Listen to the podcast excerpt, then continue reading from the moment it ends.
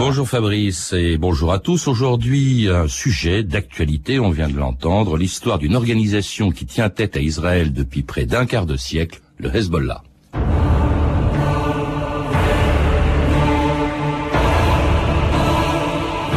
Quiconque prend Dieu, son messager et les croyants pour alliés réussira, car c'est le parti de Dieu qui sera victorieux.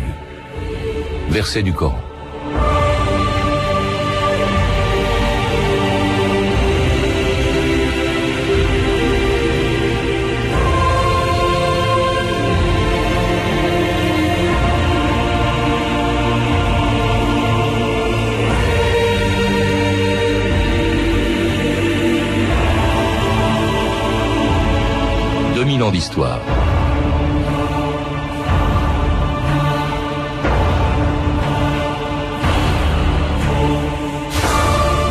Sur le drapeau jaune du Hezbollah, au-dessus d'une main tenant un fusil, on peut lire ce verset du Coran Quiconque prend Dieu, son messager et les croyants pour allier réussira, car c'est le parti de Dieu qui vaincra.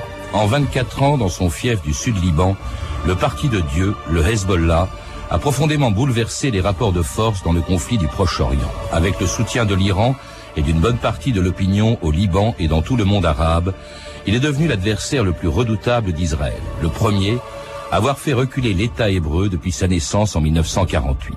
Ni les pays arabes, ni le mouvement palestinien, ni même la pression internationale n'avaient réussi jusque-là à tenir tête à Israël comme l'a fait le Hezbollah à plusieurs reprises, y compris lorsqu'en juillet dernier, le gouvernement israélien lançait les chars de Tsahal à l'assaut du sud-Liban afin d'en finir une fois pour toutes avec le Hezbollah. France Inter, Jacqueline Petros et Daniel Tabor le 12 juillet 2006. Bonsoir. Bruit de chars et de bombardements au Liban. L'armée israélienne a lancé une offensive terrestre et aérienne au Liban Sud après l'enlèvement par le Hezbollah de deux soldats à la frontière israélienne. France Inter. C'est une déclaration de guerre sur le terrain, depuis plusieurs heures, l'aviation, l'artillerie et la marine israélienne continuent de bombarder des positions du Hezbollah et des infrastructures libanaises. C'est vraiment un cauchemar. Moi, je suis venue passer les vacances. On était au sud et puis tout d'un coup, on commence à voir les bombes euh, israéliens tomber sur nos têtes. Ils ont bombardé tout l'immeuble. On a vu les enfants vraiment en morceaux, les hommes brûlés à vif. Et moi, j'ai vraiment très très peur. Et puis là, je suis avec mon bébé qui a deux ans et demi. On mange plus, on, on dort pas et on sait pas quoi faire en effet. C'était le témoignage émouvant donc d'une Libanaise au moment où euh, le, les Israéliens lançaient une offensive en juillet dernier. Georges Corm, bonjour. Bonjour. Vous êtes euh, ancien ministre des Finances du Liban, mais aussi historien et auteur d'un livre, Le Liban contemporain, qui a été édité à la découverte. Alors le Liban, en juillet dernier, je le disais, où le gouvernement israélien lançait une offensive de grande envergure qui n'a pas épargné, on l'a entendu, la population civile, alors qu'officiellement il s'agissait d'éliminer le Hezbollah.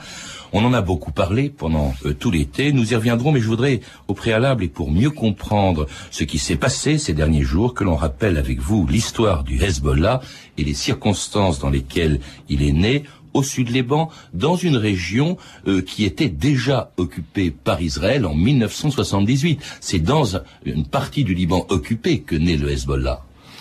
Oui, bien sûr. Euh, le sud du Liban a été martyrisé par Israël depuis 1968, 69. Il faudrait rappeler euh, les grandes opérations qu'a faites Israël euh, entre 68 et, 70, et 78 au sud du Liban. Donc vous avez une, une population qui est déjà martyrisée depuis longtemps. Puis en 78, Israël envahit le sud du Liban, essaye de rester jusqu'au Litanie, mais elle est quand même obligée de se retirer sous pression des Nations Unies à l'époque, la résolution 425.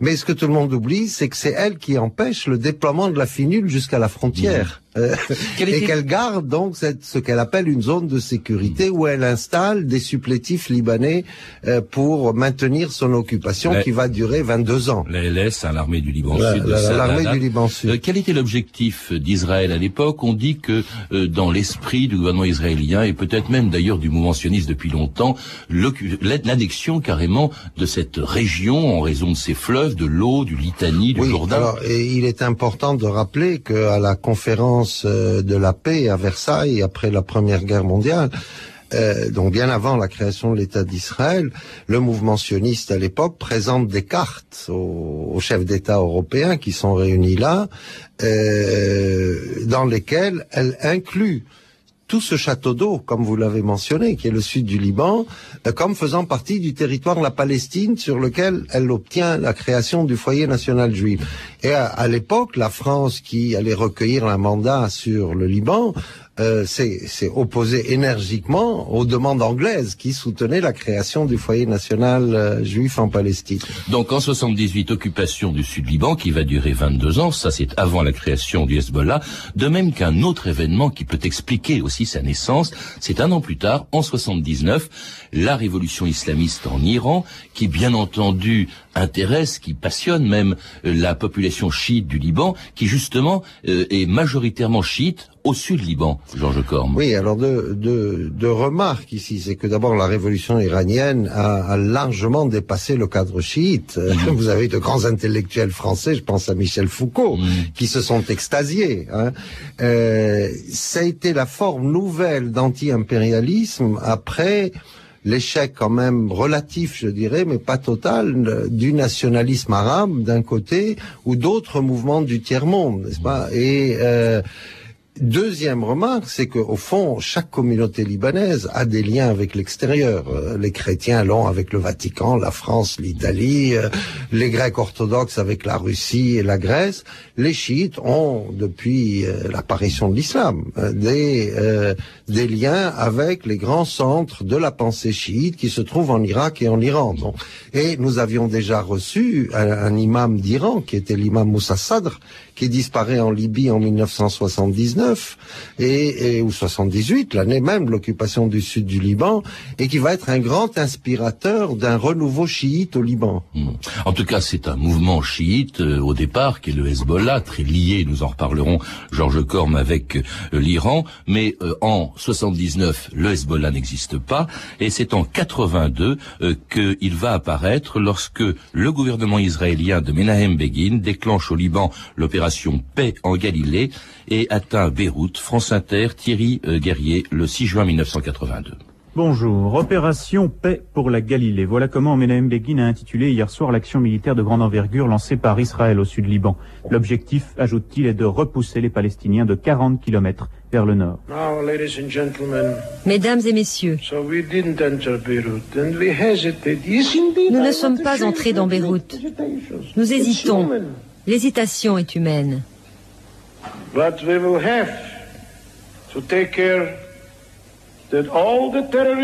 Mais nous veillerons à ce que tous les terroristes quittent Beyrouth et le Liban. Il n'en restera pas un seul. Croyez-moi, pas un seul. C'était Menahem Begin parlant de terroristes. À l'époque, il faut le rappeler, le Hezbollah n'existe pas et les terroristes dont parle Menahem Begin, à ses yeux en tout cas, ce sont les Palestiniens. C'est pour éliminer euh, les Palestiniens présents au Liban, les réfugiés palestiniens, que euh, et l'OLP qu'intervient Israël en 82, Georges Corme. Oui, mais euh, les Palestiniens sont aussi en alliance avec ce qu'on appelait le mouvement national libanais, qui mmh. était un regroupement de partis laïcs qui faisait aussi de la résistance au sud et euh, on va voir l'État d'Israël créer un camp de concentration qui était le camp d'Ansar, bien avant celui de Khiam, qui sera créé plus tard, dans lequel il y a à peu près 10 000 prisonniers libanais qui appartiennent à ces partis, le Parti communiste, le Parti populaire syrien, le Parti basse, etc., etc. Euh, mais euh, j'ai entendu votre archive sonore. Euh, le terrorisme de quelqu'un est toujours le combattant oui, de la liberté. Mais ça, on y reviendra. Hein, J'ai bien donc, dit que c'est ce que disait mais, euh, Begin. Oui, mais les structures du discours sont toujours pareilles, oui, n'est-ce pas Et... Alors, cela dit, ce que n'imaginaient sans doute pas euh, les Israéliens, c'est que euh, leur intervention allait provoquer la naissance du Hezbollah juste après, justement, euh, l'arrivée. Ben, il y a le départ d'abord de l'OLP, et puis la naissance du Hezbollah, qui est la fusion d'un certain nombre d'organisations, non pas laïques cette fois-ci, mais islamistes. Georges Corne. Oui, euh, non, je ne crois pas qu'elle ne prévoyait pas. Je crois qu'elle l'a au départ encouragé parce que elle était présente. Oui, comme elle a encouragé aussi l'émergence de Hamas euh, en Cisjordanie et à Pourquoi Gaza. Bah parce que c'est divisé pour mieux régner. Bah, à l'époque, on mettait en déroute les anciens partis qui avaient fait de la résistance armée, qui étaient euh, Front de libération pour la Palestine, Fatah, etc. Et on, on, lançait Hamas pour, pour euh, leur mm. faire pièce. Ça a été pareil au Liban, où on a laissé des afflux d'armes iraniens avec la présence non seulement des troupes israéliennes, mais aussi de la force multinationale d'interposition, où il y avait des bataillons américains, français et italiens, ces armes sont passées euh, et, en toute connaissance de cause. Alors le Hezbollah qui se crée n'est pas un parti laïque, c'est le parti de Dieu, hein, euh, et euh, c'est un parti dont les objectifs sont entre autres de, au fond, installer aussi au Liban une république islamique. Ça, c'est sur le modèle iranien. Ça, c'était à l'origine. Euh, Aujourd'hui, ça n'est plus du tout le cas. Mais à l'origine, oui, c'était, euh, si vous voulez, le souffle iranien, le souffle de la révolution était était le facteur principal. Et nous allons voir que jusqu'en 88, le Hezbollah va avoir une politique qui est pratiquement dictée mhm. effectivement par les intérêts iraniens. C'est notamment les enlèvements d'otages occidentaux euh, qui se font pour le compte de l'Iran parce que, comme on le sait, euh, les pays occidentaux ont soutenu. Mmh. on, y reviendra ça pour ces otages occidentaux, mais là je parle des, objectifs. Hein, donc euh, répondre à la révolution islamique. Il y a aussi la défense et surtout la libération de la partie du Liban occupée par Israël. C'est le principal. Oui, mais là aussi, bien sûr, et ce qui accélère cette euh, cette lutte de libération à ce moment-là, c'est le fait que les troupes israéliennes vont enlever dès le vendredi à la prière euh, des euh, du Hezbollah et les emprisonnent pendant des années, ce qui évidemment à ce moment-là a fait basculer l'ensemble du mouvement beaucoup plus vers des actions de résistance que vers pour libérer le territoire qui est celui de la communauté chiite, si l'on veut, où elle est tout à fait majoritaire et où elle en a assez depuis des années, je me disais depuis 68, d'avoir à faire face aux Israéliens. Au début, on connaît assez peu en, France et même dans les pays occidentaux l'existence de ce mouvement, le Hezbollah, qui naît en 82. En 83, on en parle d'ailleurs en lui attribuant la responsabilité des attaques, des attentats suicides contre euh, les euh, forces euh, militaires, la présence occidentale dans la région, c'est-à-dire tout simplement les soldats français américains de la force d'interposition qui avait été installée en 82. On se souvient en 80 de euh, la mort de 58 Français, de 248 Américains. Est-ce que le Hezbollah en était responsable? Écoutez, Parce en a parlé à l'époque. Bah, je crois que c'est plus aujourd'hui qu'on tente de l'attribuer au Hezbollah qu'à l'époque. À l'époque, euh, le Hezbollah était à peine naissant, là aussi, et on a à mon avis, jamais identifié quelle était l'origine de, de, ces camions piégés. Euh, est-ce que c'était Damas? Est-ce que c'était Moscou? Mécontent de voir les Américains débarquer au Liban Est-ce que c'était le djihad islamique? Parce que j'ai des souvenirs aussi qu'on avait parlé de djihad islamique. Euh, je ne sais pas, je crois que ça reste inexpliqué. Alors, en revanche, la responsabilité du Hezbollah euh, en ce qui concerne les prises d'otages dont vous parliez à partir de 85 semble plus évidente. C'est le cas, effectivement, d'un certain nombre d'otages euh, occidentaux. On se souvient de Jean-Paul Kaufmann qui est resté pendant trois ans entre 85 et 88 entre les mains du Hezbollah. D'ailleurs, une responsabilité du Hezbollah qui est assez évidente quand on écoute cette archive France Inter, Serge Martin, le 14 juillet 1986 peut-être une nouvelle lueur d'espoir pour les otages français toujours retenus à Beyrouth. En effet, pour la première fois, l'un des leaders Hezbollah, Hussein Moussaoui, donne des précisions ou plus exactement des explications sur l'évolution du sort de ces otages. Le problème des, otages, ça dépend de ce que fait Chirac, dépend de la relation des, musulmans avec la République islamique. Parce que l'imam Khomeini et le gouvernement à Téhéran, ils sont notre gouvernement. Alors on l'a entendu dans la bouche de Moussaoui, le Hezbollah en 85 ne cache pas ses liens avec l'Iran et au fond c'est une espèce de chantage exercé sur la France pour que pour que en échange. La France, euh, oui, diminue ses livraisons d'armes. C'est l'époque où la France livre des exocètes à l'Irak dans sa guerre contre l'Iran. Oui, dans la, dans la guerre Iran-Irak. Ah oui, c'est le facteur principal à l'époque euh, des qui explique les enlèvements d'otages. Et d'ailleurs, on aura le scandale de l'Iran Gate aux mhm. États-Unis. Oui. Mais et ça, ça veut dire, Georges comme qu'en quelque sorte, le Hezbollah est une marionnette entre les mains de l'Iran, ou son instrument au Liban. Non, le, le Hezbollah a déjà, à cette époque, ce double visage euh, avant de muter définitivement pour ce que j'appellerais rentrer dans un processus de libanisation qui est maintenant très achevé. Mais déjà à l'époque, il a le double visage, il fait de la résistance au sud, mais en même temps, effectivement, avec les enlèvements d'otages, il sert la politique iranienne et euh, les Iraniens estiment qu'ils ont été agressés par Saddam Hussein sans raison et que la communauté occidentale fait preuve d'une partialité euh, évidente en faisant toutes ces livraisons d'armes massives euh, à, à l'Irak alors qu'elle-même est, est, privée et sous embargo économique des États-Unis à l'époque. Donc c'est des enlèvements commandités par l'Iran, exécutés par le par le Hezbollah. On comprend d'ailleurs c'est surtout à cette époque-là qu'on commence à en parler euh, en France où sans doute l'organisation n'est pas très populaire. Euh, euh, en tout cas à l'époque, on évoque aussi un soutien très actif de la Syrie. Georges Corme, quand est-ce que la Syrie Oui, mais la Syrie n'est pas très à l'aise justement d'une trop forte influence iranienne sur le Hezbollah et D'ailleurs, ceci va se traduire par un heurt très violent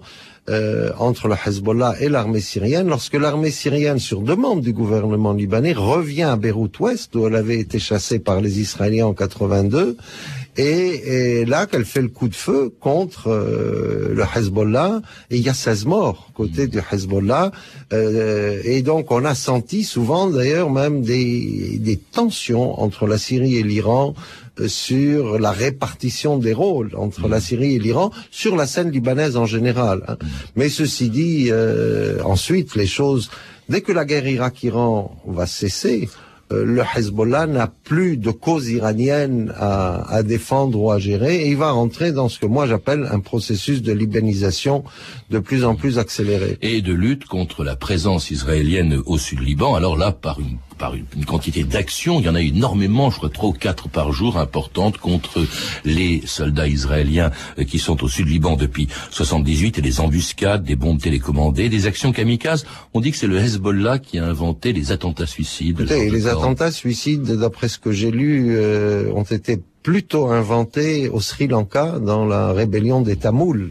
Euh, bien avant que euh, le Hezbollah ne fasse des attentats suicides. On peut évoquer aussi euh, les, les, pilotes japonais pendant la guerre. enfin, dans la région, en tout cas, c'est un peu l'apparition tout de même dans ces années-là des attentats suicides, une action qualifiée de résistance par les uns ou de terrorisme par les autres, comme Lionel Jospin, à l'époque Premier ministre, quand il s'est rendu en visite officielle en Israël. France Inter, Véronique Julia, le 25 février 2000.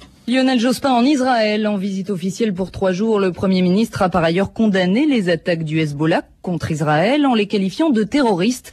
On écoute Lionel Jospin hier au micro de Pierre Veille. La France condamne les attaques du Hezbollah et de toute façon toutes les attaques terroristes qui peuvent être menées, ou qu'elles se mènent d'ailleurs, et notamment contre des soldats ou éventuellement la population civile israélienne, la France, donc, qui euh, condamne ces attaques, a le souci et a eu l'occasion de l'exprimer publiquement que les répliques qui viennent et que nous pouvons comprendre soient autant que possible, je ne dirais pas proportionnées, car je ne saurais pas définir une proportion, mais qu'elle frappe aussi peu que possible les populations civiles.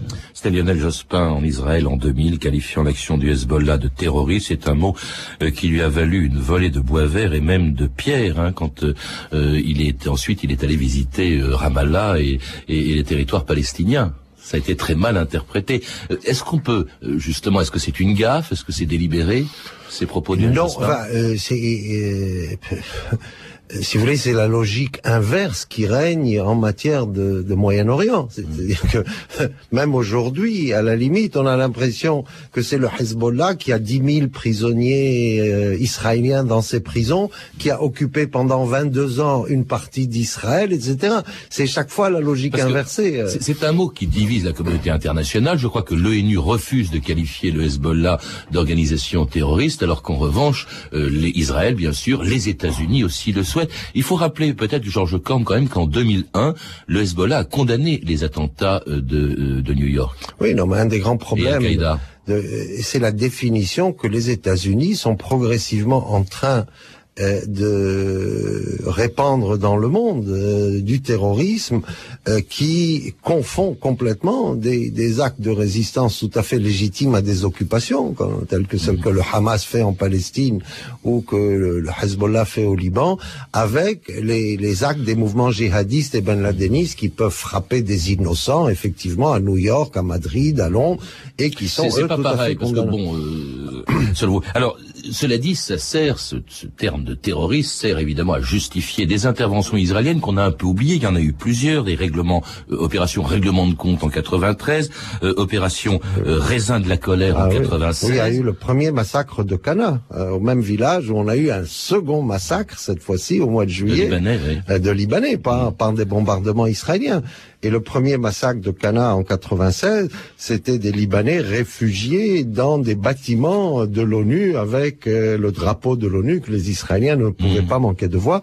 Ce qui a ensuite fait que la France est intervenue très énergiquement. À l'époque, euh, Monsieur Hervé de Charette était ministre des Affaires étrangères et il y a eu euh, conclusion d'arrangements qui- qu'on a appelé les arrangements d'avril par lequel en fait euh, la, la légitimité de la résistance du Hezbollah était reconnue indirectement aussi bien par les États-Unis que par l'État d'Israël.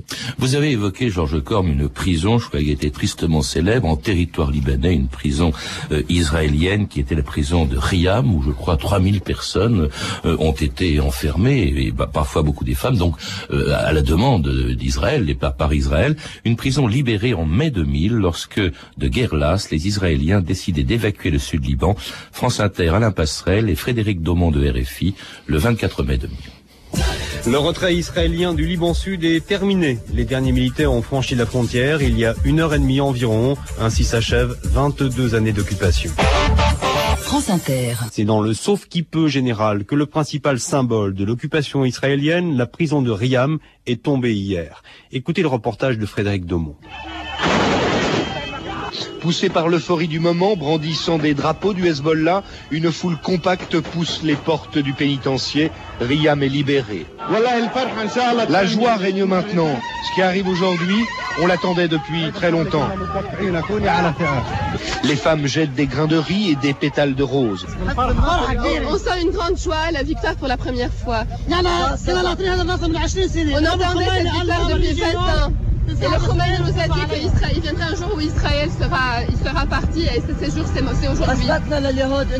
On a prouvé, on a prouvé aux, aux Juifs qu'on est la plus grande force, la plus grande puissance dans le monde entier. C'est la résistance islamique. Et c'était l'atmosphère au sud Liban il y a six ans. On a l'impression que c'était peut-être euh, le mois dernier, mais c'était il y a six ans quand l'armée israélienne évacuait les territoires qu'elle occupait au sud Liban depuis 1978. Une atmosphère que vous avez vécue. Je crois que c'est à ce moment-là que vous étiez ministre, Georges Oui, oui, je suis parti à, à 5 heures du matin de chez moi, dès que j'ai su que les troupes israéliennes se retiraient, parce qu'on était quand même très inquiet de ce qui pouvait se passer après le départ des Israéliens, notamment de règlements de comptes qui pourraient avoir lieu. Et euh, c'est là... Contre les, les, les... Contre les familles de collaborateurs ou les collaborateurs qui avaient quand même été Libanais, nombreux, libanais. Et là, je dois dire que mon regard sur le Hezbollah a quand même euh, euh, beaucoup évolué. Euh, euh, j'ai trouvé un interlocuteur dans tous les villages d'une discipline extraordinaire. Euh, L'accord qui avait été passé entre lui et l'État libanais, que les collaborateurs seraient remis à la justice libanaise pour les, juger, a été parfaitement respecté. Euh, il y avait des craintes dans certains villages, mais justement, j'ai été pour pour m'assurer que tout se passait bien. Et véritablement, ça a été tout à fait exceptionnel, surtout lorsqu'on pense à tout ce qui s'était passé lors du retrait israélien après l'invasion de 82, où on avait eu 10 000 morts dans le Chouf par euh, les, les, massacres interconfessionnels entre Druzes et Maronites. Donc là, vraiment, euh, j'ai dû tirer mon chapeau, et c'est là que je me suis rendu compte de combien le parti s'était libanisé. Oui, justement, parce que est-ce que au, début, je pense qu'il était exclusivement chiite, il avait chiite, il avait une vocation purement religieuse, en tout cas établir la révolution islamique. Quelle est son évolution de ce point de vue-là Alors, il y a eu une évolution très forte euh, avec plusieurs étapes.